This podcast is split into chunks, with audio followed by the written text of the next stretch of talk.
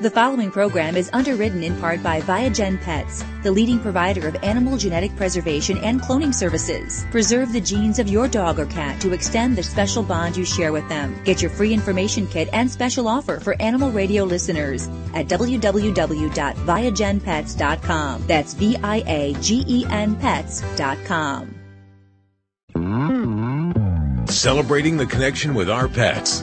This is Animal Radio, featuring your dream team, veterinarian Dr. Debbie White and groomer Joey Villani. And here are your hosts, Hal Abrams and Judy Francis. And welcome. Here is the number.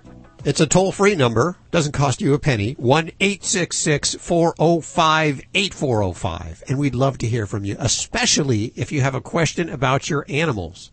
Dr. Debbie can answer those questions, behavior and uh, medical questions. Of course, groomer Joey Villani, all of your grooming questions. What what type of tutu to wear this summer?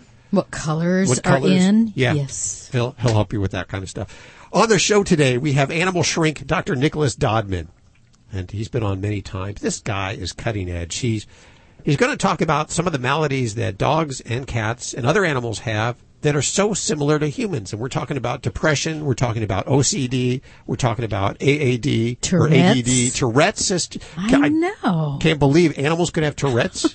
so we're going to find out about that in just a few minutes right here on Animal Radio. Also, comedian Christina O'Leary will be joining us. And I love it when these comedians come on. They're always funny. That's what makes them comedians. And this one especially, she actually teaches comedy. I want to ask her about that because I, I didn't think you could teach that. I think you're either funny or you're not funny. Uh, it's like teaching love to me. I don't know, but I'll ask her about it. Of course, she's on because she loves her animals, and she's raising money uh, for animals in Aruba. Now, when I think of Aruba, Aruba. I think of vacation. Isn't that a place you'd vacation, Aruba? Sure. Sounds Yeah. wonderful. So, what are the animals that she's rescuing in Aruba? Do they have an animal problem, a dog problem? Hmm. Could We'll be. find out. We'll find out. And she's doing some comedy shows to raise money for these animals too. Uh, so that'll be on the show before we uh, expire today. What are you working on over there in the newsroom, Miss Lori Brooks? Oh, ha- this is so cool. There is an airline which has just uh, turned the dog rescue world upside down by saying that it will be flying rescue dogs for free. Wow. Wow, that's Yeah. incredible because airlines these It days is. they want to nickel and dime you for everything. For everything. everything. Yeah. Right, and they don't want to take pets in some cases, or they have to fly as, you know, a certain cargo or something. So this is a, a terrific story, and we'll share it with you. Okay, let's go to the phones for your calls first. The uh, the numbers are toll free one eight six six four zero five eight four zero five. You can also ask your questions from the free Animal Radio app for iPhone and Android. So download that now. Uh, we go to Robin. Hi, Robin. How are you? I'm hanging in there. How about you? Very well. What's going on? Uh, well, I had a question for Dr. Debbie. I have a little diabetic pug, and uh, I like to uh, give her treats, but now she's quite restricted.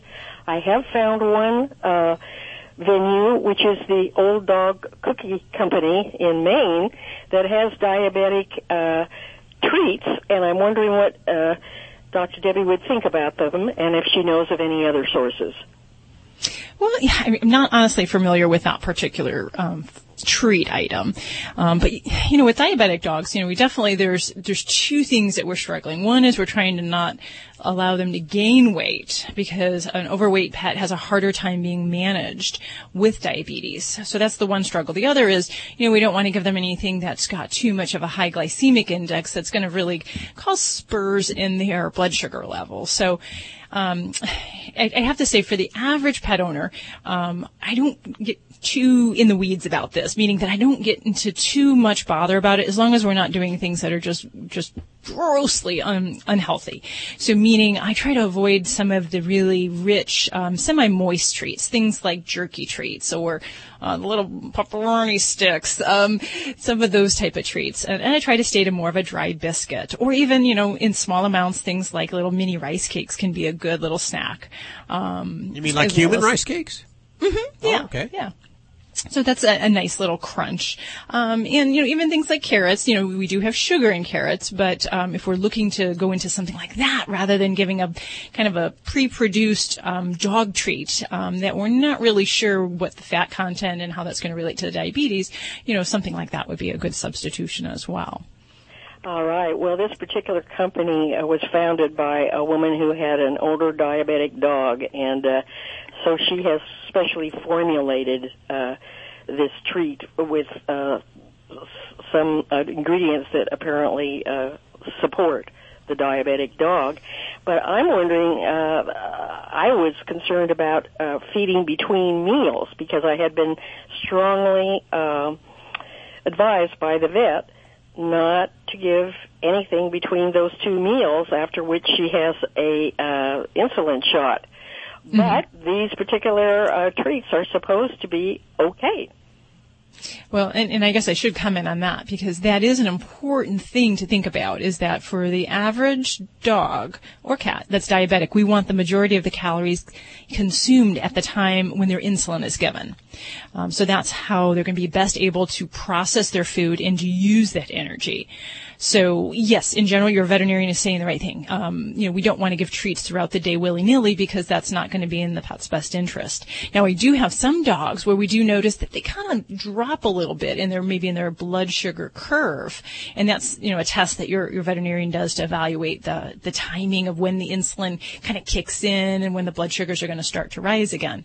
But I do have some dogs that maybe at the midday area actually benefit from a little small snack just to keep their blood sugar steady. Well, that's just when I uh, give this little uh, treat to her, and I uh, it comes in small, very dry, hard uh, chips, and I uh, break them and give them.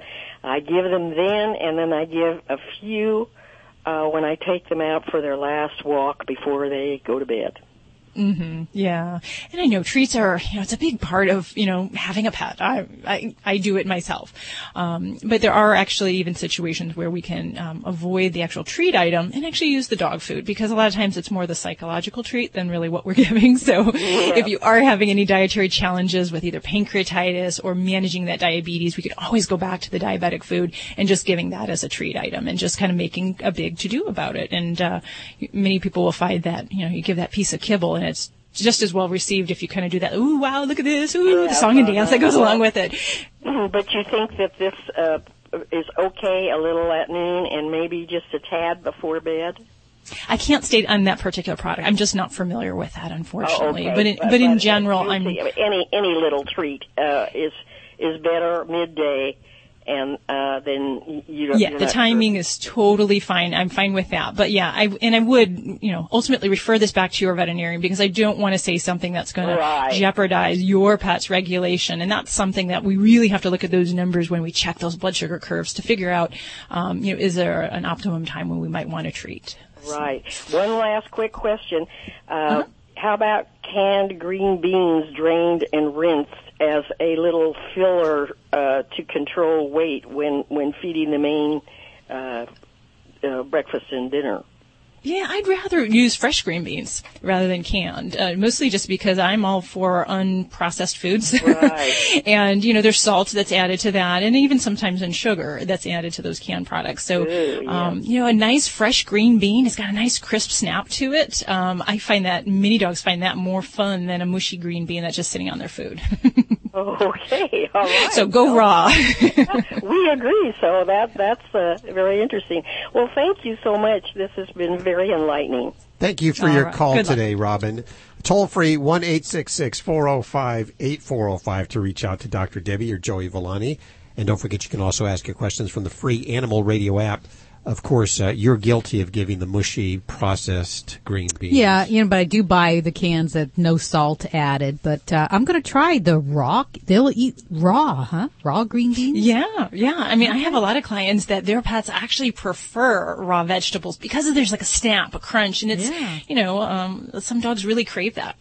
Try it next time. I won't cook them. I'll just buy them raw and see what she thinks. There you go. If you want to talk to Dr. Debbie right now, toll free one eight six six four zero five eight four zero five. If you happen to have a Yorkshire Terrier, a Shih Tzu, a Pug, or a Mini Schnauzer, check out her books, How to Be Your Dog's Best Friend. They're Kindle books over at Amazon. And of course, links to everything that you've heard about on today's show at animalradio.pet.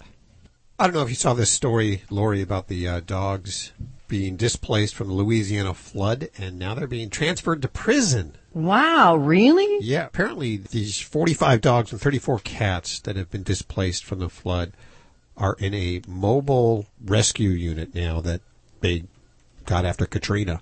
But they, they can't fit in there anymore, and it's just not good enough. So they're moving them to the Dixon Correctional Facility where inmates will care for them in lieu of their own. Oh, I love this. Yes, because it, it helps the inmates, it helps the dogs. Yep, it's a win-win. It is a win-win. It's probably the most loving relationship those animals will ever have. Other than their owners.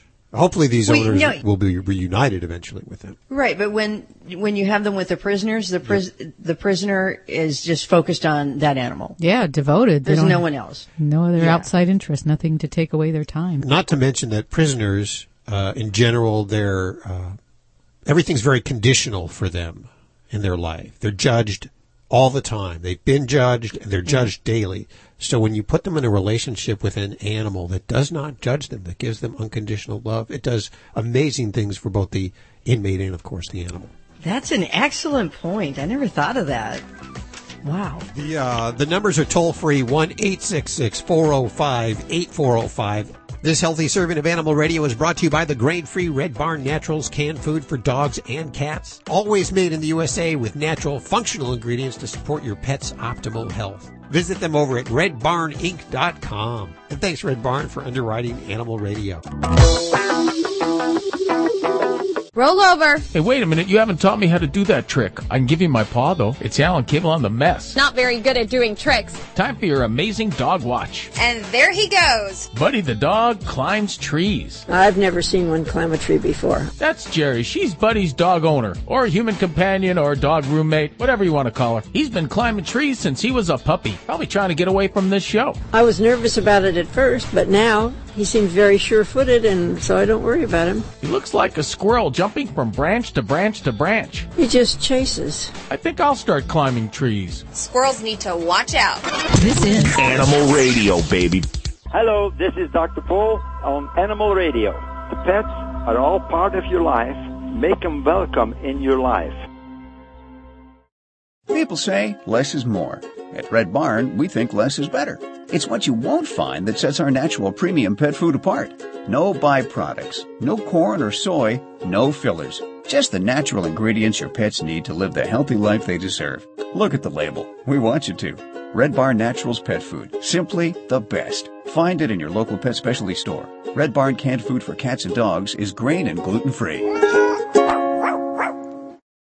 For over a decade, Viagen has been the leading provider of genetic preservation and cloning services of prized livestock with thousands of satisfied clients. Now announcing Viagen Pets, providing genetic preservation and cloning services to pet parents. Consider preserving the genes of your pet to extend the special bond you share with them. Get your free information kit and special offer for animal radio listeners at www.viagenpets.com. That's V-I-A-G-E-N pets.com. You're listening to Animal Radio. Call the Dream Team now at 1 405 8405.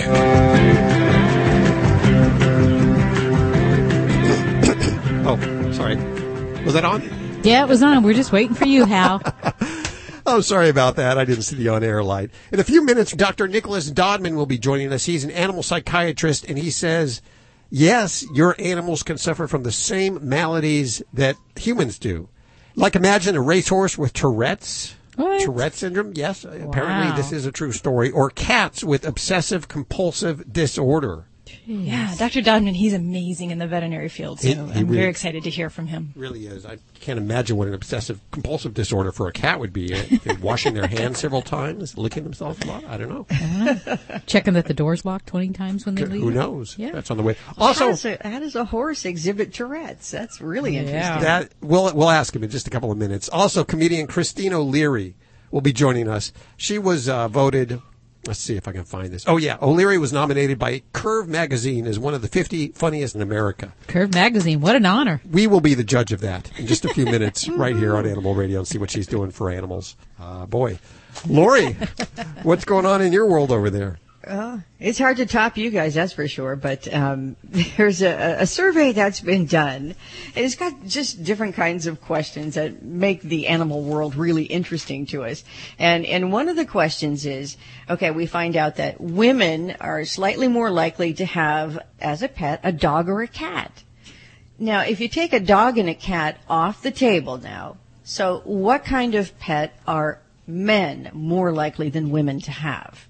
Oh, I would totally. If it's not a If dog. it's not a dog, It's or not cat. a dog or cat. Bird? Ferret. Are you going to tell You us, or do we have to wait? yet, but but it's pretty interesting. Okay. We'll have to stick around for that. That's with Lori in just a few minutes. Also, Robert Semrow with five things dog owners need to achieve harmony in the home. Five things dog owners need to achieve harmony in the home. Lots of kennels for timeouts. Yeah. Well, we'll find out what he has to say in just a couple of minutes right here on Animal Radio. But first, let's go to your calls. Yeah. You're struggling with that tongue today, huh, Al? I am. Let's take another one for Dr. Debbie, and we have Mike on the phone. Hey, Mike. Hi. How are you doing, Mike? Okay, driving right now. What, where are you driving? I'm uh, just coming into Oklahoma City. Oh, okay. Well, we got the doctor here. What's going on with your dog? I have a about a six year old American Spitz, and she has bad breath. what do you think she says about you? My gosh. no, she. Her brother is fine. He doesn't have any problems. I got her when she was three months old, and she more or less had it since then. We've tried everything Okay. on her. What have you Now, tried? I, well, I've tried all kinds of dog bones. You know, they use to uh, supposed to be for bad breath in dogs and stuff, and nothing has helped her. Okay. My first and my biggest question for you is, have you had her in to have her teeth evaluated and cleaned at your veterinary office? She's going to go in when I get home. Awesome. She does have some plaque on the back ones. Now, and this is one thing I know. I even bought some. Um, somebody was talking about it a while ago on taking to their dogs to um, a groomer, and the groomer is doing it, which is illegal. Oh yeah, we talked about that before. Oh, the anesthesia-free dental cleaning that got you so steamed, Doctor It Debbie. did, yeah. Now I'm not opposed to. I don't, go think for that. No, and I don't think I have a problem with groomers doing teeth brushing. Brushing is different, but I think that's your job as a pet parent at home to do regular brushing. But yeah, I'm not a fan of the uh, let your uh, hairdresser uh, clean your child's teeth thing. That's just no, out of my part. No, I'm not either. Like you But said, the- they the- if the they num- put a, go ahead. The, the number one cause of bad breath in dogs is periodontal disease. So that's why I was asking you if you had regular dental cleanings done. So any bad breath in your pet, I'm going to say lift that lip up and I'm going to say it's most likely due to the bacteria film and the plaque products on the teeth and along the gum line. So we have to address that first. So you may throw all the dental bones at your baby and all the rinses and gels, but if we're not really getting to the core problem of that bacteria Yeah. film and, re- and removing plaque, that's the, that's the, the bare that's bones one getting to my the guts. Main things I'm going to do when I get her home this time, because she's on the road with me all the time. Yeah, and then once we get the teeth evaluated, cleaned, hopefully there's no bad teeth in there. But in many cases, in my own dog, I was fooled by this. Uh, outer teeth looked great, and then ended up probing the teeth when we had him under for a teeth cleaning, and we actually had a pocket behind one of the teeth, and that was a rotten root. There was no outward sign, so we took an X-ray, found a bad tooth in my perfect mouth dog. So there can be problems that lurk under that gum line. So I, I definitely I applaud your efforts at getting your dog's teeth cleaned, and then from there we can try things like brushing the teeth. Preferably three to seven times a week would be best. Um, and then Yeah. using things like rinses and uh, water additives, things like that, that might help keep that mouth fresh. Yeah, that's what I found. I found some stuff that it's a gel that you put on her teeth for the plaque, Mhm. and then plus some stuff that's uh, mint flavored in her water. Mhm. Yeah. And I tried that for about four days, and it didn't even touch her Yeah. breath. Because that stuff on the teeth is like cement. So yeah, that's you know, and that's why it's hard for some of these um, ancillary products to kind of help because yeah, we got to get the the grossness off those teeth, and Yeah. you know, n- not everybody like can, if you guys could see what we pull off a dog's teeth, you'd really I- understand. And it's really some gross stuff. I've actually had dogs tartar chip across and thank God I had glasses on and almost hit my eye. We're talking Yeah. really concreted it's stuff. hard stuff. Yeah.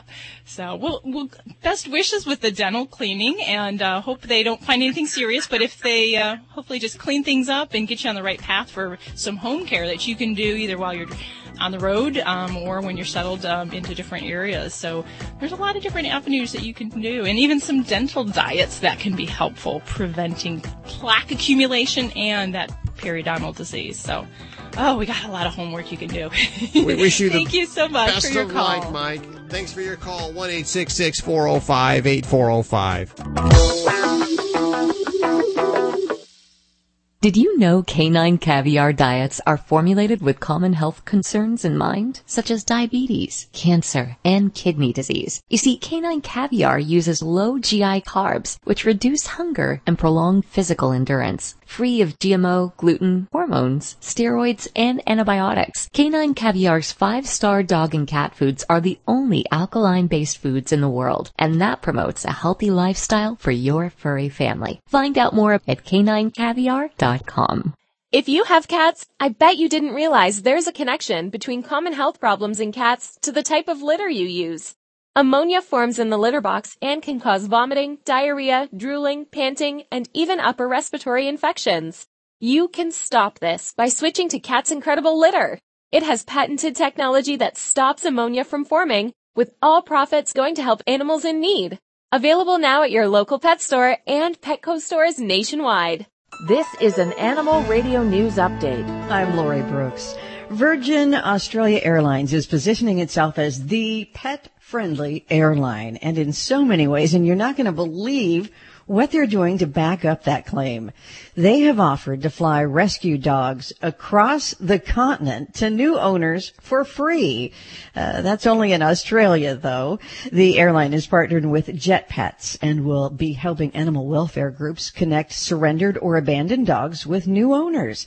One rescue director there says the free travel offer will literally save the lives of thousands of pets because sometimes those rescues have to go outside their local area to find a pet. It's perfect forever home. And this offer also opens up the entire country to find those new homes and give pets their well-deserved second chance. If I were to ask you, I feel like Alex Trebek doing that, but the residents of which country have the most pets? What country would you say? China. Hmm. That's a good guess. I'd Judy? say the United States. Really? Yeah, sure. Uh-uh. No. no. Uh, you know, neither of you are right. And I'm sorry Wow. about that.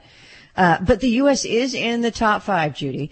Number five, to be exact. And according to an online survey of more than 27,000 people in 22 countries around the globe, pet ownership is highest in Latin America, with 80% of people in both Argentina and Mexico having a pet. Oh, so wow, they have high. more pets.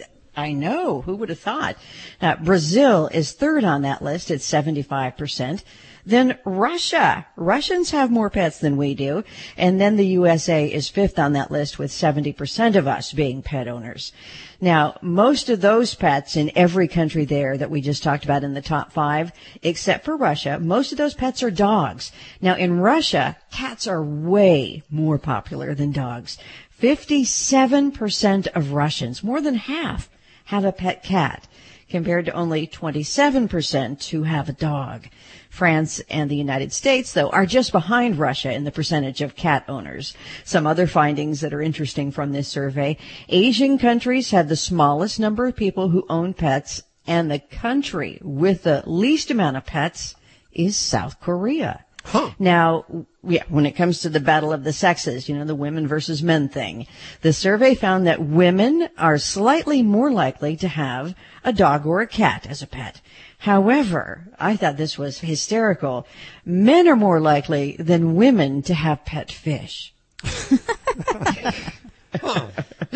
okay, you, you know, you think about that. Uh, any guesses on which country takes the title of having the most pet fish? China. U.S. United States. now, keeping fish as pets is most popular in, we gotta give this to Hal, China. Uh, he knew if he kept Uh, saying China, he'd eventually get it Yeah, right. he'd eventually get one. And you got one too, pretty close. Uh, birds as pets. Any guesses on that country? It's the United States, like South America, Latin America. Yeah. Turkey. Turkey. People in Turkey. Yeah. Wow.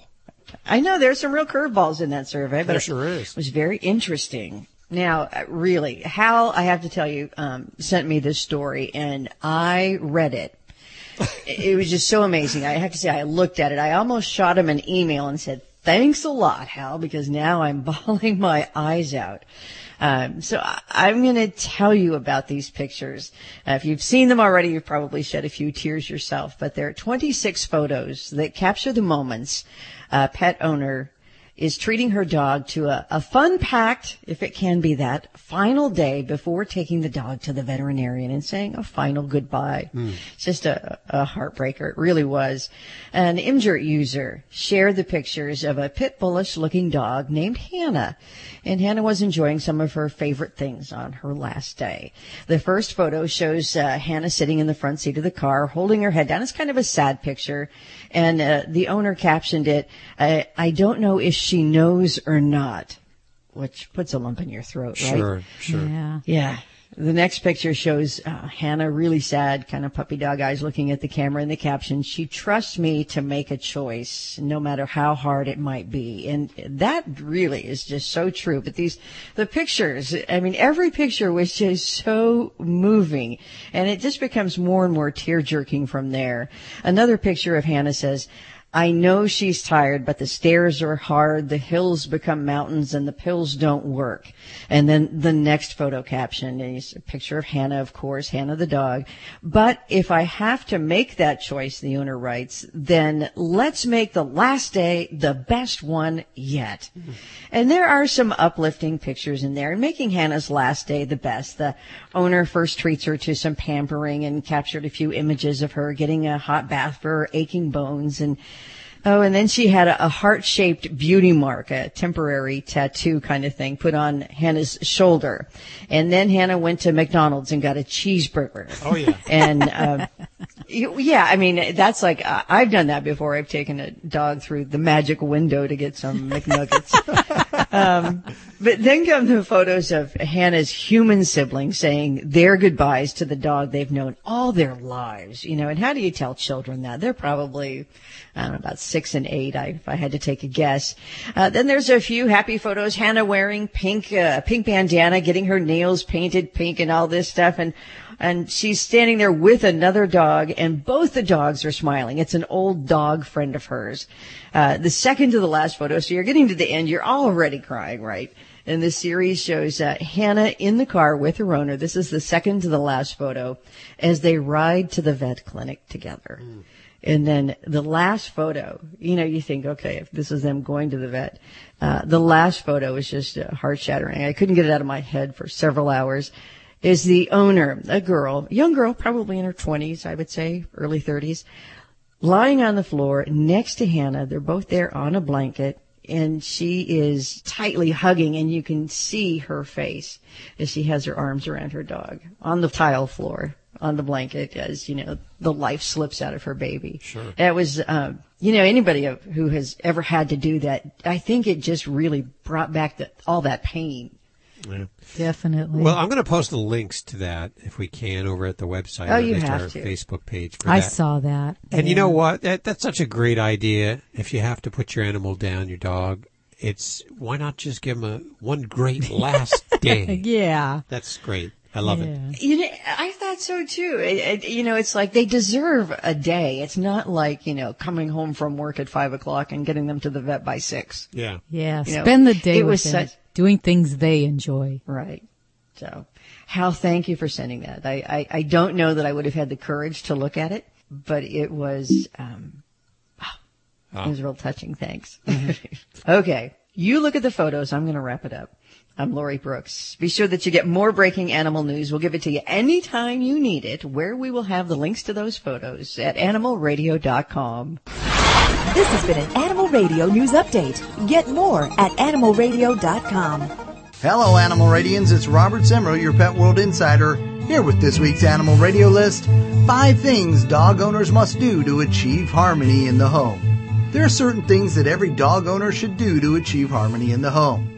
And while some of them seem obvious, things like patience and knowledge, well, how those are used and applied are quite different, and patience and love only go so far. So let's begin with having a regular schedule. In other words, what are you going to do with your dog on a regular daily basis? It doesn't have to be complex or wild, but it should be consistent. Having a plan is a key to harmony, regularity, and of course a peaceful environment. Next, what activities will you be a part of on a regular basis? Much like your two-legged children, your four-legged kids also need a regular schedule and pattern.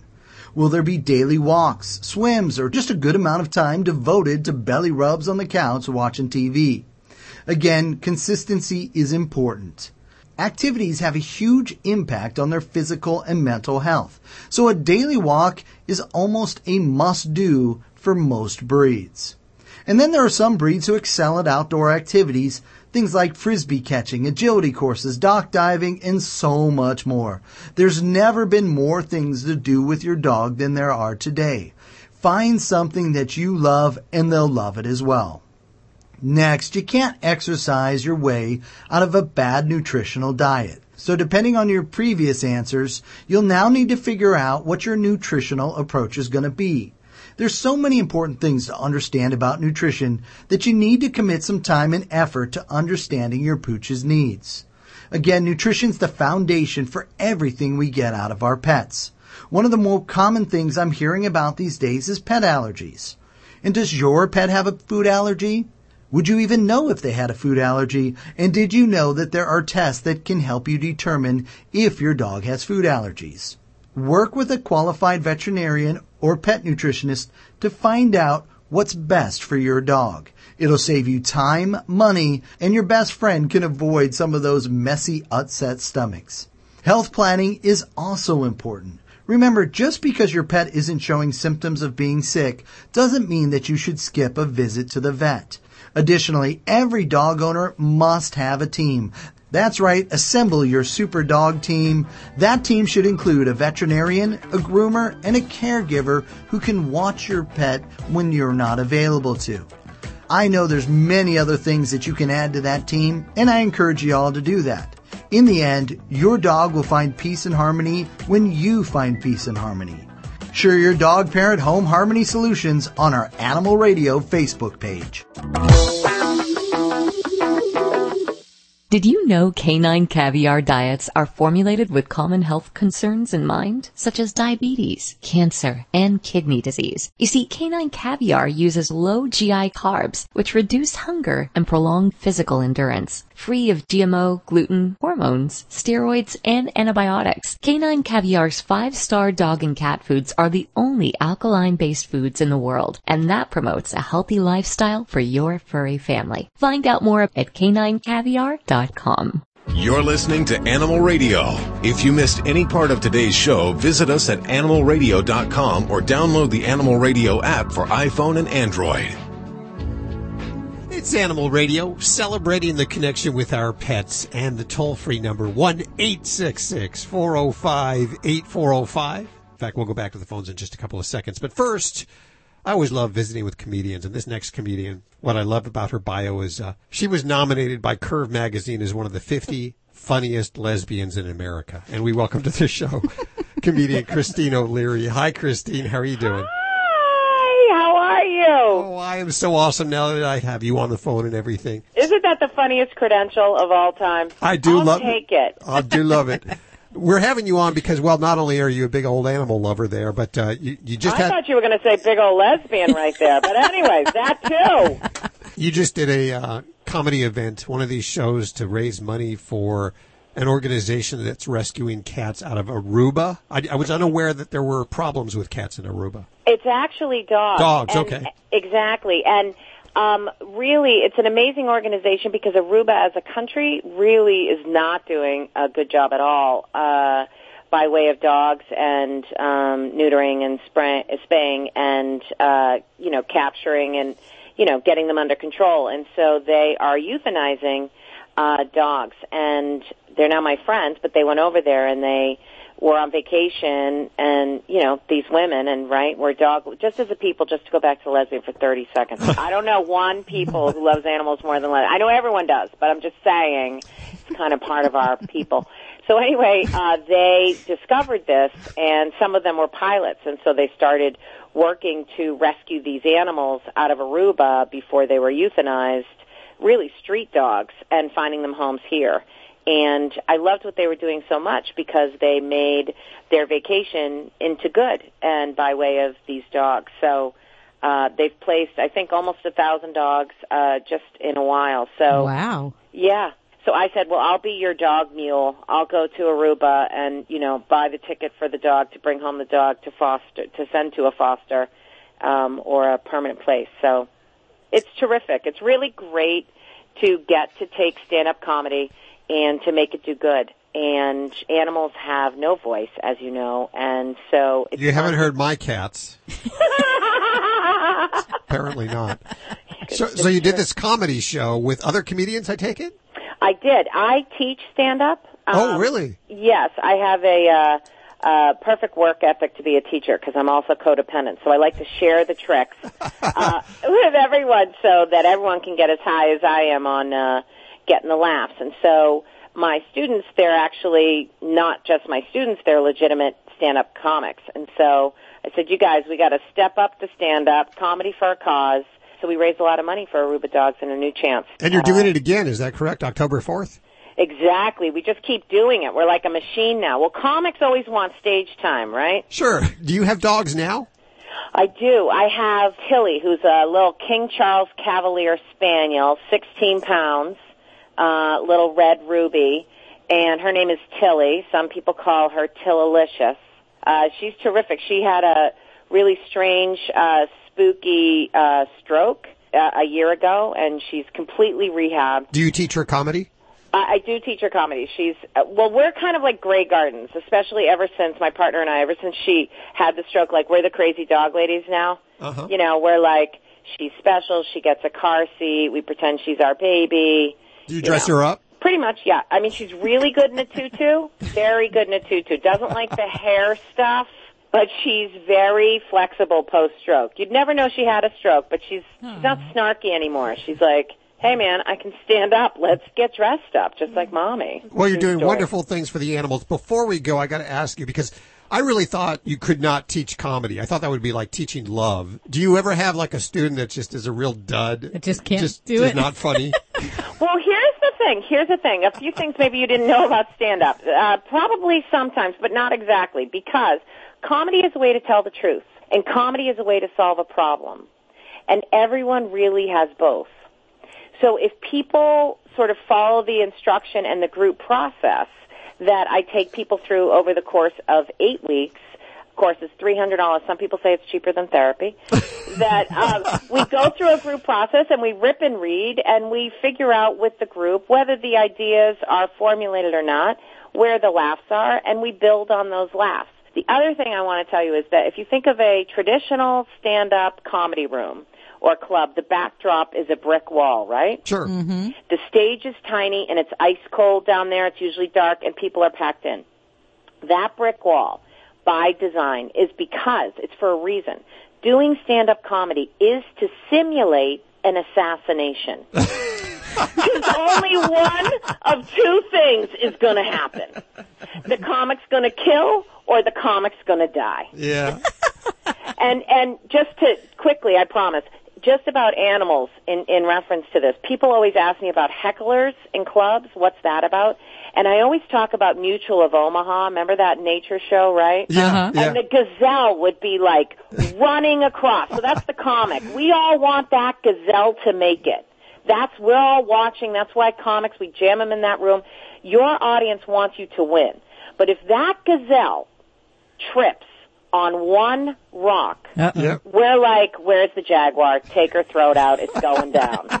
you know what I mean? And we also want to watch that. but remember that, you know, I really appreciate your all of your listeners really supporting stand up because it's amazing to hear people's stories like that. They work really, really hard. I have doctors, lawyers, people who just got married, going through divorce, chemo, and it really it can up the quality of your life because you'll own your first five minutes in a way you've never owned your life before. Pets and comedy, they're the two things that are just going to make you feel really good. And I got to tell you, I'm going to give up my shrink. I'm calling him after the show today, and I'm going to start taking your classes. Do it. Uh, ChristineO'Leary.com is the website. We'll put links to everything you've heard on today's show over at AnimalRadio.com. Thanks, Christine. Thank you, Animal Radio!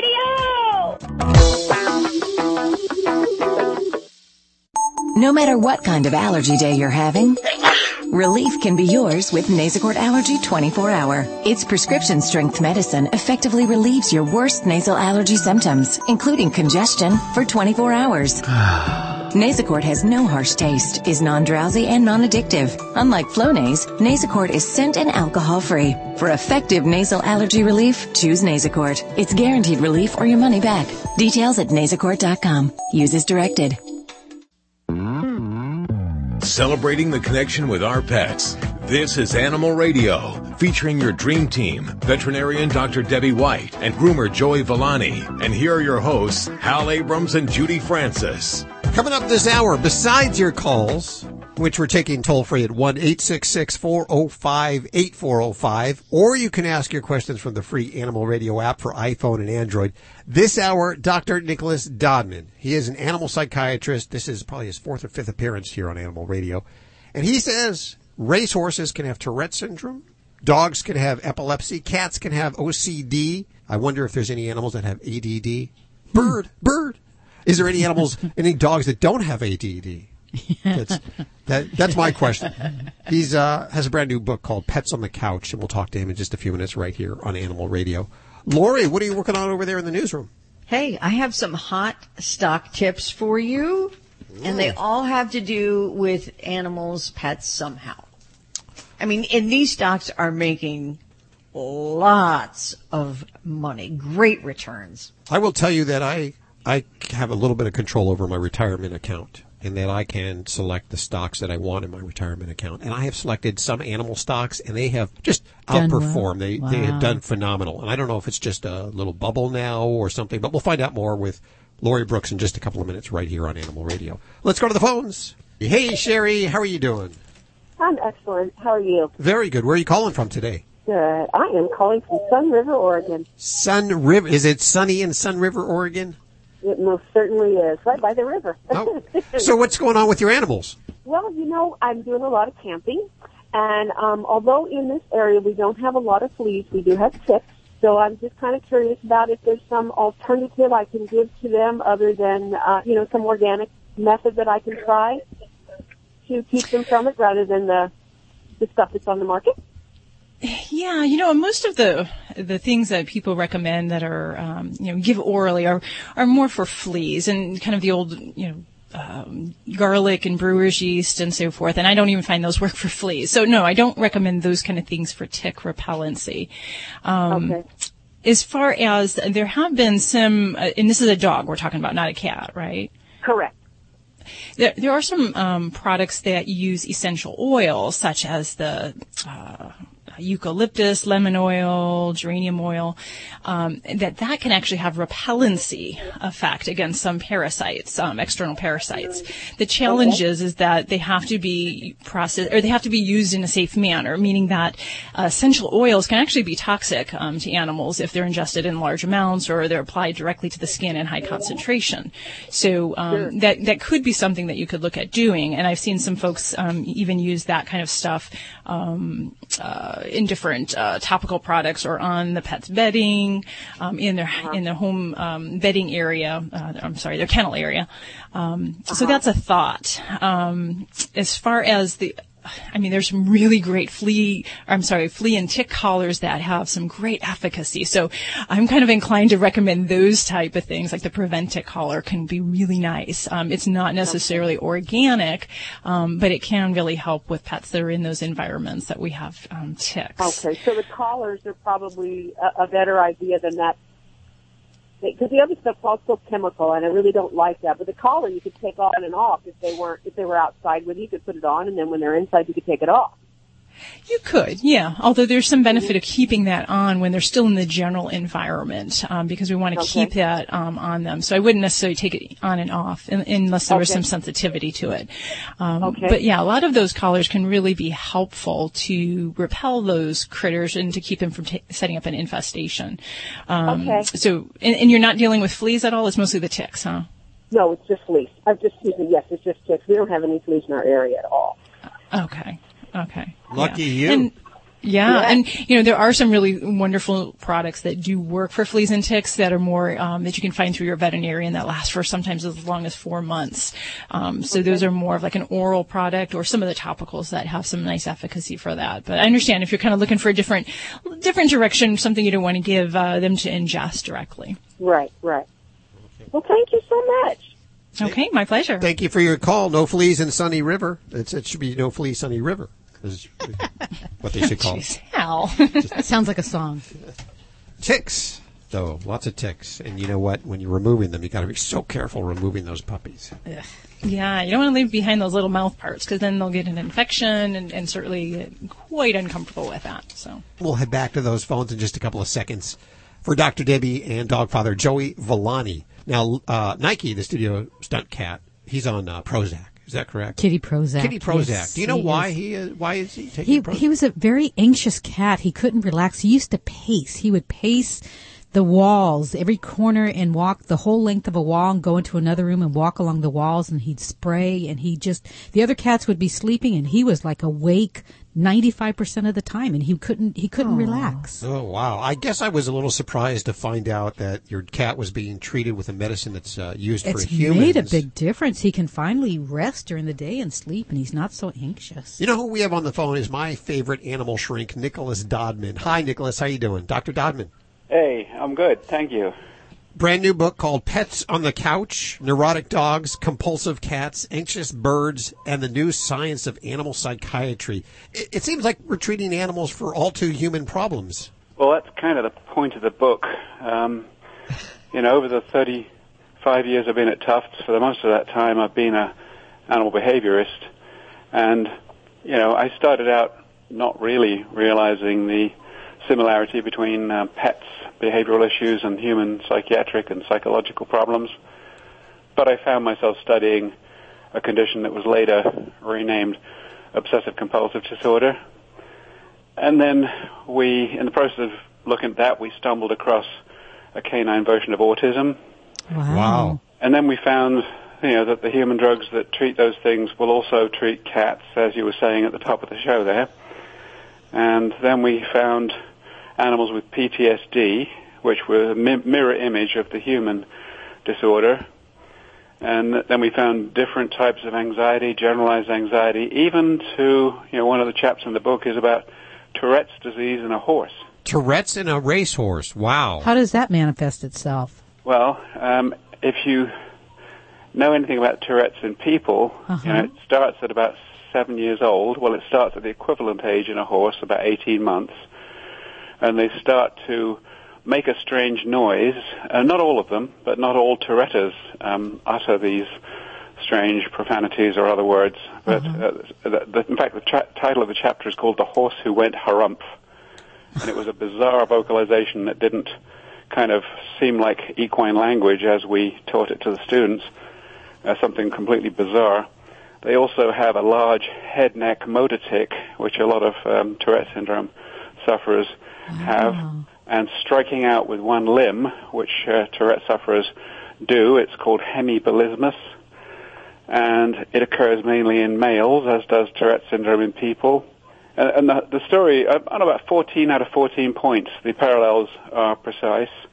We even got the attention of the Tourette Syndrome Association, who totally believed us, gave us a grant to look at the drugs that they use in people and to see how they worked in the equine model, they thought of it.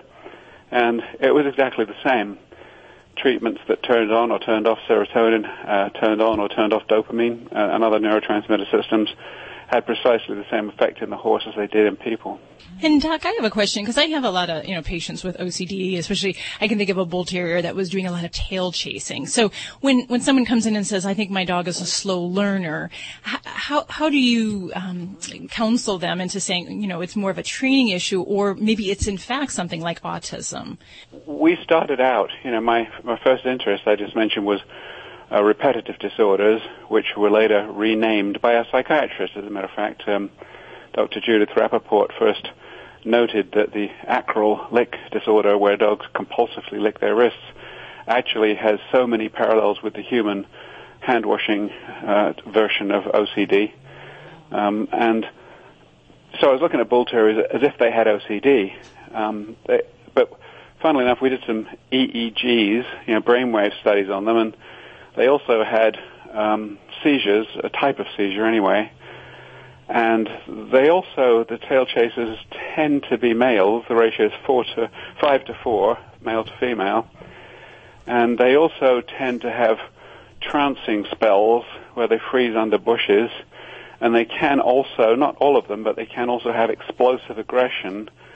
And bottom line is, when you put all those signs together and more, um, they're the same signs as happen in uh, autistic spectrum disorders in people. But even so, just the look of it did not really convince uh, one journal we tried to submit that uh, premise to, the Journal of Autism and Childhood Developmental Disorders, and they said, we would believe you, but you really need to have some kind of biological marker so it's not just looks like, but actually is like. So we talked to a human autism expert at Tufts University, Dr. Theoharides, nice Greek name, and he said, yes, in autistic children you have elevation of a strange material called neurotensin. It's present in everyone, but it's, it's elevated in autistic children. And also you have problems with the, um, you know, the, the, stress axis in the brain and increased um, ACTH, adrenocorticotropic hormone. So we said, all right, we've got to prove it. So we go and get blood samples from affected versus control, significantly elevated in the dogs, just like in the autistic children. So now we had the hmm. biomarker. We finally got the paper published in a journal called Translational Psychiatry, which is a very prestigious journal and one of the Nature series of journals. So it wasn't in some backwater with, you know, no reviewers or poor reviewers. This was uh, really given the, the ninth degree. We are with Dr. Nicholas Dodman uh, who's been this is got to be your fourth or fifth time on Animal Radio. We your life is all about animal psychiatry and animal behaviorist. And I have a great question about depression and suicide coming up next. we've got to take a quick break. We'll be back with Dr. Nicholas Dodman right after this. Animal Radio is underwritten in part by Viagen Pets, the leading provider of animal genetic preservation and cloning services. Preserve the genes of your dog or cat to extend the special bond you share with them. Learn more at www.viagenpets.com. That's V-I-A-G-E-N pets.com. Hey everyone! This is Life Tips with Geico. Life Tip 1. Use a shower squeegee to remove pet fur from carpet. Squeegee is also very fun to say. Consider it when naming a pet or child. Life Tip 2. Switch to Geico and you could save hundreds on your car insurance. With over 75 years of experience and a 97% customer satisfaction rating, they know what they're doing. Geico. Get savings into your life. Visit geico.com today.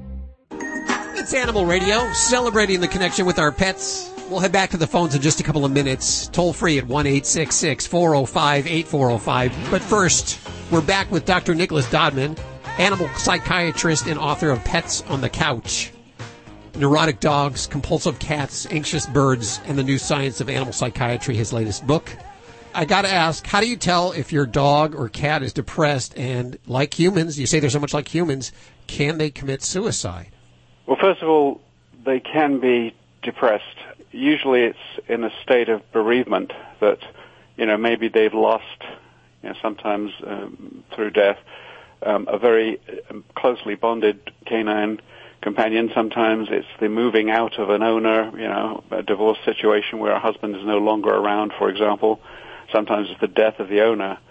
And after that, a formerly joyful, springy, happy dog suddenly turns into a moping dog who just sort of mopes around the house. His world seems gray. He's no longer interested in his toys. He has very little energy for walks. He might eat less. He might lose weight.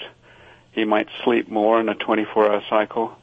And in fact, basically everything that a human would show in depression. And they look sad, but a lot of my colleagues say you can't say that because you don't know they're sad. Well, I do choose to read the tea leaves, and I think they are sad and depressed and mopey. But remember, that is a state of depression. So what they don't get is a trait of depression. At least we haven't found it yet. Um, but in terms of suicide, they wouldn't want to know, wouldn't know how to do it, and and I don't think they would even have that thought. They might think life is pointless, but there's there's no way they can think their way out of that. I mean, even for a person, it's pretty tricky. You know, how am I going to am I going to drive my car first? Am I going to dr- jump off a bridge? Am I going to eat a bottle of pills? I mean, none of those outlets are really available to them, even if they were savvy enough to think about it. But you know, they don't seem to have you know one part. I mean, they're not their computer, which is their brain, is not as uh, swift as ours. It's not, not. It's great at being a dog, but it doesn't have, let's say, one um, aspect would be abstract thought. They don't think abstractly, um, like, where did I come from? You know, what am I doing on this planet? Um, what's going to happen after I die? Will I be reborn, or, or is there a sort of a, a, a god who's dog, a dog god? I mean, they, they don't have those thoughts. They sort of live more in the moment, and I personally don't think they're capable of suicide. Uh, I did have one owner who said they thought their dog had committed suicide because they were in a high rise in New York City, and the dog was terrified of loud noises, and they had a flexi lead on it with a big plastic chunk as the handle, and they dropped it behind the dog, and the dog fled upwards and kept running, running, running, running, and ran straight off the edge of the high rise. I said, "Oh, he committed suicide," but I don't think so. Yeah. What about uh, ADD? A lot of people say I have ADD. Can animals have attention deficit disorder? Um, it depends who you ask, but you're asking me, so I would say yes. and you know, there's a lot of my colleagues in the American College of Veterinary Behaviorists (ACVB) who uh, totally agree. Um, you know, one of my colleagues said, personally, I diagnose about 32% of all the patients who come to see me. I diagnose with ADHD. And the fact is, he has it himself, so I think he sees more than actually is. I think it's not, not as common as that. There are other people who say they believe in it, but they haven't seen it. Another couple of people who might say I've seen one or two cases that I think were it. But I've had cases where the owner keeps saying, you know, he's so hyperactive. And I am very careful to define uh, hyperactive versus overactive because if a dog is just overactive, he's full of energy, full of beans, also always wants to go for a walk, especially a high energy breed or individual. Um, all they need is the right amount of exercise and a proper diet and clear communication and proper outlets for their energy. But if it's ADD or ADHD, really, um, they they don't. Uh, you know, it's impossible. You know, with, with exercise and all the normal things, to get it under control. I usually start that way by treating them as if they haven't got it, as if they're overactive. But when that isn't working, I sometimes do what is known as a Ritalin trial.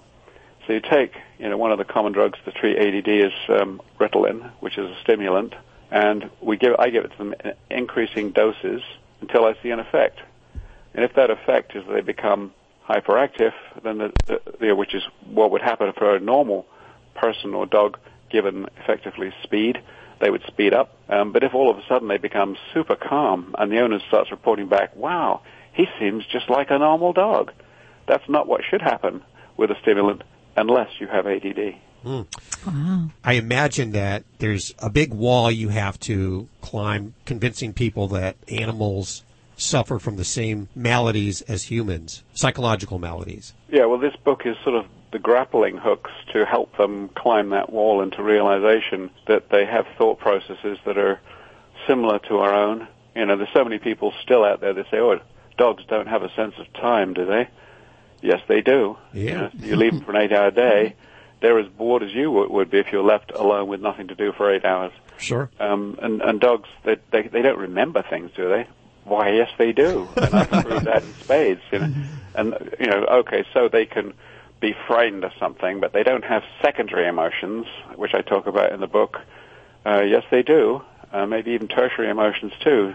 Um, do they realize um, the, the latest hurdle for animals is do they have a theory of mind, which means do they recognize themselves as sort of independent agents? You know, um, here I am, Jasper the dog, and there's my pal, Rusty the dog, who incidentally are both sitting right next to me. Um, do they realize that each one realizes they are them, and the other one is another entity who sometimes has different ideas that they can capitalize on? That would be theory of mind in action. And uh, yes, they do. And you got to check out the book. It's called Pets on the Couch Neurotic Dogs, Compulsive Cats, Anxious Birds, and the New Science of Animal Psychiatry. I have 10 copies to give away right now. Toll free at 1 866 405 8405. If you're not lucky enough to get on through, head on over to Amazon and pick up this intriguing read from Dr. Nicholas Dodman. And as always, thank you so much for joining us today. Yep. Thank you, guys. Good to be back. Fido Friendly Magazine presents the 8th annual month-long pet adoption tour, Get Your Licks on Route 66. On the road from September through October. Along with media sponsor Animal Radio and companion sponsors TurfMutt and Evercare, we travel in our Mercedes Sprinter, provided by Sprinter Rentals from LA to Chicago, stopping at shelters along the way to support adoption events. Our community sponsors John Paul Pet, Zeus Pet Toys, PetCurean, Well Pet, Tito's Vodka, and Vet's Best go along for the ride while we bring our giant spinning wheel filled with prizes you can win. Log on to get your licks on Route66.com to find out where the tour stops near you. You can help raise money for your shelter and you might just find your new forever friend. This is an Animal Radio News Update. I'm Lori Brooks. Hey, do you play the stock market? You are going to love me for this one. Americans' attachments to their pets has fostered, you know, a $60 billion industry that is producing some best in show stock performances. Shares of several companies animal related companies, pets that, you know, sell pet food, develop diagnostic medical tests for animals or uh, offer veterinary care. These companies, their stocks have far outrun the many other types of stocks this year with an average total return of nearly 35% versus the other performing around 8% on the S&P 500.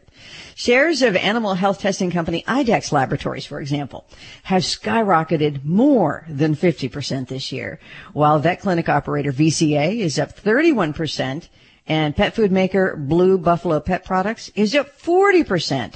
Freshpet stocks are up 25% this year. It's just amazing. That those are all incredible returns. Business experts say this is all due to the humanization of pets that we have going on and consumers' willingness now to spend on their pets very heavily because pets are increasingly being considered part of the family. A Nigerian man is being charged with provoking people and breach of peace because he named his dog after Nigerian President Muhammadu Buhari. The man who lives in southern Nigeria bought his dog, named it Buhari, and then wrote on both sides of it the name Buhari and then paraded it in front of a bunch of people from northern Nigeria, which is where the Nigerian president is from. You following this? Yes. The dog owner was then um, arrested by police who say his action was too provocative and capable of breaching the peace. And here's why. Because Nigeria is in the middle of its worst economic crisis in decades. And, you know, tensions many times erupt between northerners who are Muslims and the people from the predominantly Christian southern part of the country. So they've got this civil war going. Well, the man from the south painting the name of the president who is from the north is too provocative for times of civil strife. But interesting that he used a dog to do that. Sure. I, I, hope he really loved the dog was my thought. Mm-hmm. Following a successful Kickstarter campaign, Feline Environmental Enrichment Design Company has launched a very cool no bowl feeding system. It's the world's first, they say, indoor hunting system for cats. Hunting. It's hunting. Huh, okay. Hunting as a way of feeding them, you know, getting them stimulated, living in like an, a more natural environment. It's uh, based on the science of feline behavior and environmental enrichment and designed, they say, to satisfy a cat's natural hunting instinct and also you know, manage their weight, give them a little more exercise, prevent some anxiety, and uh, prevent digestive issues. Now, during its brief Kickstarter campaign, it became fully funded in only four days, raising more than $170,000. Wow. Now, here's what it, yeah, it comes with. That's a lot of money. It consists of five no bowls of what they call a portion filler and a training toy to teach cats how to use it. The actual no bowl is designed to mimic the body of prey, something, you know, like might be a mouse or a bird or something, with an oval shape. And it rolls in such a way that cats associate it with the hunt. And it's got two dispensing holes in it for kibble of any size. And now that's actually the naked no bowl. okay, what they call it, the naked no bowl, bowl, because it comes with different, what they call skins that are different colors and textures to stimulate the tactile feel of prey, which allows the cats to, to grab it, you know, sink their claws into it, kind of snag it, and use their teeth just as they would in the wild. Huh. And they're washable, by the way. You know what? My cat would just look at that and go, "What? Yeah. What? What the hell?" Yeah. Where's my food? Yeah. I didn't hear the can pop there, right? I'm not playing this game, Dad. well, you have how many cats, Al? Uh, several dozen, as far as I can last count. yeah, that's what I thought. The cat father. Well, last fall, we got the good news that the National Institutes of Health was no longer going to be supporting the use of chimpanzees in research, promising to transition the animals into retirement, finally. Now, However, it wasn't until just a few weeks ago that the agency really finally formalized plans for getting hundreds of chimps out of their labs and into their new lives. Now that's just the plans. The government doesn't do anything quickly. The NIH, by the way, if, you, you're not familiar with the National Institutes of Health, is really the big dog of the biomedical research world and many of its scientists across the U.S. rely on animals for research, including over 300 chimpanzees. And, you know, this is going to be a slow process, like we said, but eventually the remaining research chimps are going to be moved to a location or a place called Chimp Haven, which is a facility that is going to manage the retirees, the chimp retirees for NIH at the government's expense. It's estimated that it's going to take, though, a decade to get all of the chimps into the retirement facility. And it's going to be very expensive because you have to consider, you know, that these chimps, a lot of them are, you know, getting on in years already, but they can live to be up to 60 years old in captivity. And already, this is the really sad part. A lot of them are already sick because they've been, you know, injected with viruses and things like that. And they're suffering through some pretty complicated conditions brought on by whatever research project they were involved with. But this whole plan, by the way, to retire the chimpanzees only applies to chimps. It doesn't apply to other primates to say nothing of, you know, the millions of other animals that are used in research each year. While the government does have its plans for chimpanzees, private labs, sorry to say, are still able to use chimps for research. I'm Lori Brooks. Get more breaking animal news anytime at animalradio.com. This has been an Animal Radio News Update. Get more at animalradio.com. Okay, if you're looking for a brand new furry companion, might I suggest you check out Fido Friendly's Get Your Licks on Route 66 adoption tour going on right now, working their way across the country on America's favorite highway. Sort of. I like the 405. The 101's also very nice, and the one, of course, is really nice. But we're talking about Route 66. And this Wednesday, they'll be at the Arizona Humane Society in Phoenix. On Saturday at the PetSmart in Albuquerque, New Mexico. And on Sunday at the PetSmart in Santa Fe, New Mexico. So if you live in any of those cities, be sure to hook up with the Get Your Licks on Route 66 adoption tour. And even if you're planning on not adopting an animal, they have lots of giveaways and lots of fun stuff. So you want to check it out. Come out and Spin spin, the the, wheel. wheel. for lots of prizes and help support them. And of course, you can learn more over at FidoFriendly.com. Okay. Hey, Peter. Hello, How are you doing? very fine. Where are you calling from today?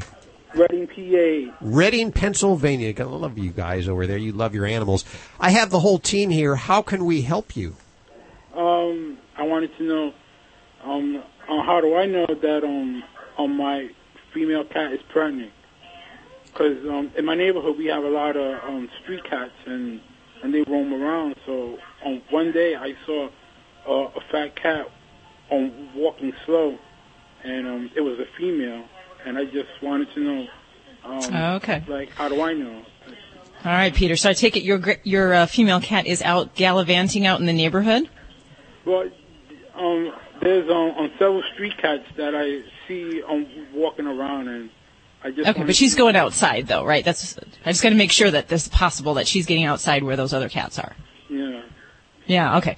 All right. Well, chances are she'll probably be pregnant before long. So if she's not, um, certainly, you know, I'd encourage you to get get her spayed because cats they they pretty much will continuously go into heat. So if your cat's not in heat and she stops having signs of heat, she's probably pregnant. Um, so uh, let's just kind of go over some basic things. So cats are generally pregnant for about 63 days, so about two months in essence. So that first month, pregnancy at home can be a little bit difficult to determine.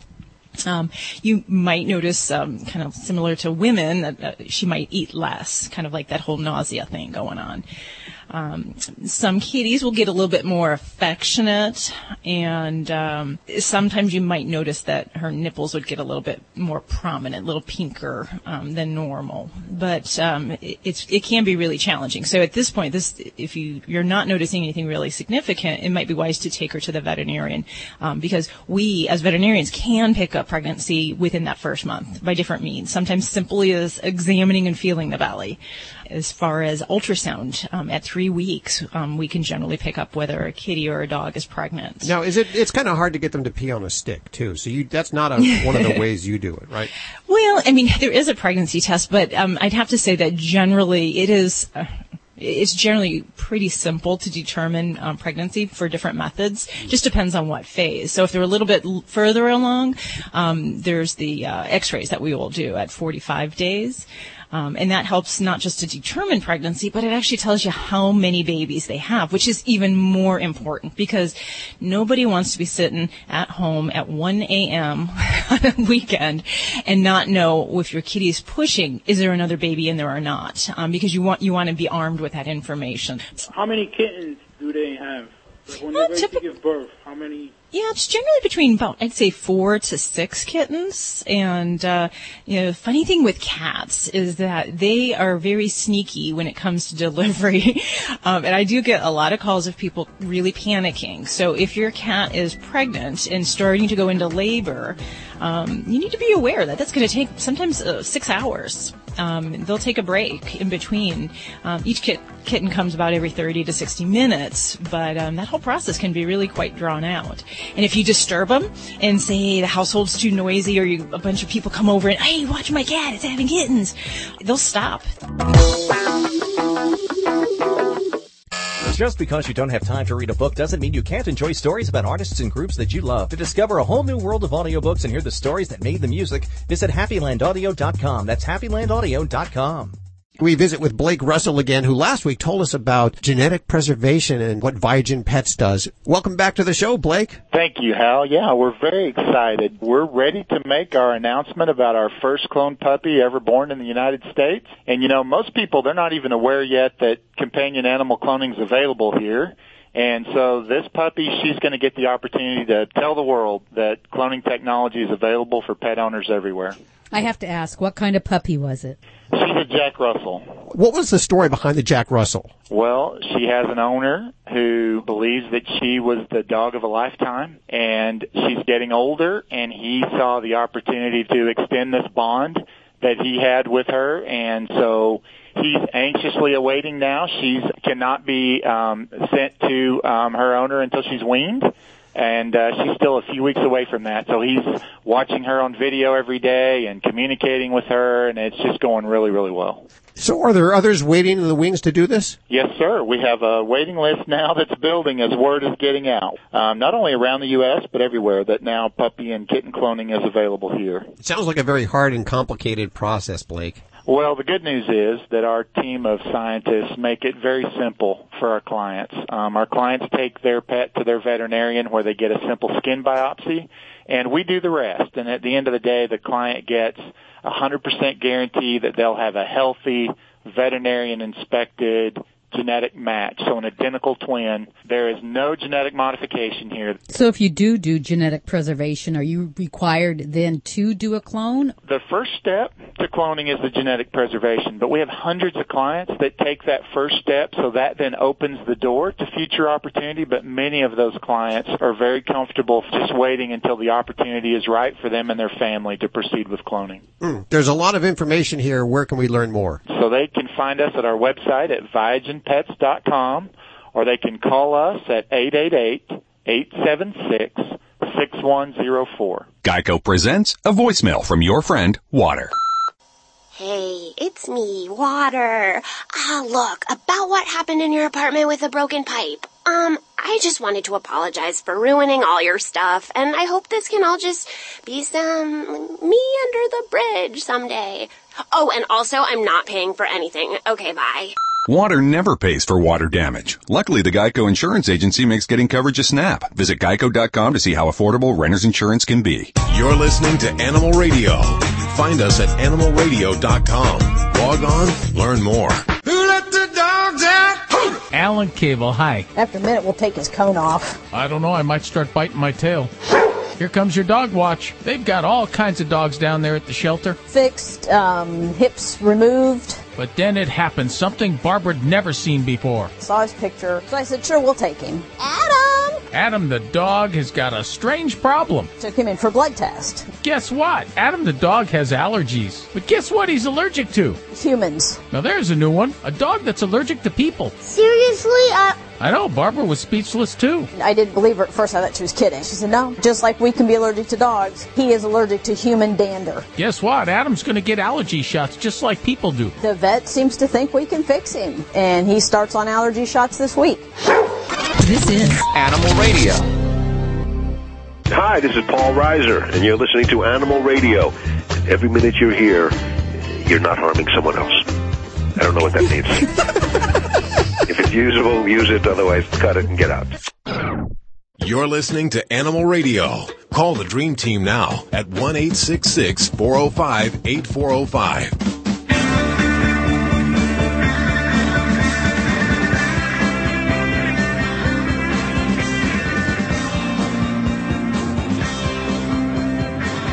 It's Animal Radio, celebrating the connection with our pets. Here is our toll free number 1 405 8405. Uh, I see Ladybug also answering the phone, as she does every week. So if your dogs want to call, you know, they. I'm just saying. I want you to give my dogs a job like Ladybug does because then they would be quieter. Oh, yeah. You know what? Next week they can answer the phones. Okay. Okay? I, wait a minute. I think you should check with Ladybug first. Well, you need to give Ladybug a week off. Okay, she's been heavy on the phones for the uh, last couple, hogging them. So if the phone's busy, it's probably Ladybug just shooting the poop on the phones. She is a talker. One eight six six four zero five eight four zero five. We have Christine, I believe, is uh, uh, on this line here. Hi, Christine. How are you doing? Hi, I'm doing fine, and you? Good. Where are you calling from? I'm over in Missouri right now, Rolla, Missouri. Are you a driver? Yes, I'm a truck driver. How how are your pets today? You know, I have Dr. Debbie on the line with me. Uh, oh, okay. Uh, he's doing fine. I was just wondering, you know, like the pad on their toes. He got it caught. It's probably been about nine days now. And Okay. he got it. He got it caught in the door when we were closing the door. Ouch. That yeah, that pad came off. I mean, it was just hanging. So what we did is we just put neosporin on it and wrapped it up, and had it wrapped up. Now we just unwrapped it like two days ago, and half of it looks like it's connecting. Do you know if the other half will connect, or will it just fall off, or should I take him to the vet? Okay. I'm trying to imagine now. Is this the front paw or the back paw? It's his front paw. Okay, and they have like the the toe pads, and then there's a bigger pad. Right. Um, and then there's even a small little what we call an accessory pad, kind of up the ankle. Which which area are we talking about? Uh, toe pad. It's not the big one in the middle. It's like you know, like our thumb. It would be the one right next to it. Okay. Yeah, and fortunately, um, dogs have an amazing ability to heal on the foot area. Un- unfortunately, they frequently damage and injure those areas. And my own dogs have done this uh, running out on rocks where they kind of slough and tear off parts of their foot pad. Um, so I, I think, yes, your, your dog's pad will heal up. Now, it's already been quite a ways. Um, if it's been that long now, um, it might be worthwhile getting that checked out with a veterinarian. But typically, even if good parts of that toe pad are cut off, um, it will regenerate and it does grow back. The hard thing is to make sure we keep them off that foot. We make them as comfortable as possible and we guard against infection.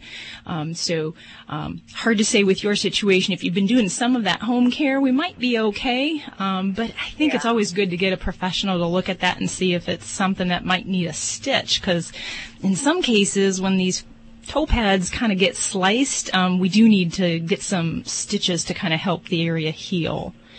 Um, and, and, and do you normally have um, your pet out uh, running around a lot, or was this just a freak accident that kind of happened? No, it was just a freak accident. It was in the truck. We're truck drivers and uh, accidentally closed the door because he's getting old. He used to jump up on the seat, so he never had that problem. And that day, he just happened to, he doesn't hear real well like he used to, and I guess he didn't know, realize the door was closing and his foot was right there, and it just kind of peeled it all the way back. It was hanging, and like I said, we had uh, put the neosporin, and we've kept it wrapped up, and it's doing really good. Now underneath, it's starting to, you know, like it's getting real, like, smooth. It's healing. But, uh, Good. like I said, just half of it has connected. The other half is kind of still hanging. And I didn't know, Yeah, it- you know, what, what was going to happen, if it would fall off or if I should just take him to the vet, if they take it off or what. Yeah, I, I definitely think when so. yeah, I think at this point it would be worthwhile to have that looked at because at 10 days down the road you shouldn't have anything dangling still. Um, so that's where you might need to get something, you know, maybe a quick stitch or two to go in there. And sometimes there, when there is a tear like that, um, some of that tissue can't always be safe. So we want to make sure we do the best thing for him, uh, preserve his comfort, and that's certainly the foremost because you know they're walking on their toes all day long. We got to make sure that um, you know we keep that in the best healing uh, ability there. So give that a try. I hope we get your boy walking good there soon. Well, there you go. Another jam-packed show. I want to thank Dr. Nicholas Dodman and Christine O'Leary. Very funny gal she is. I want to take some of her classes and see if I can become funny. That's, Yeah, Hal. don't forget to check out the Animal Radio app for iPhone and Android. Download it now before you forget. And of course, you can visit us and get your fix all week long at animalradio.pets. It- I love it. That, that's, that says it all. That says it all. We'll see you later. Bye. Bye bye. Bye bye.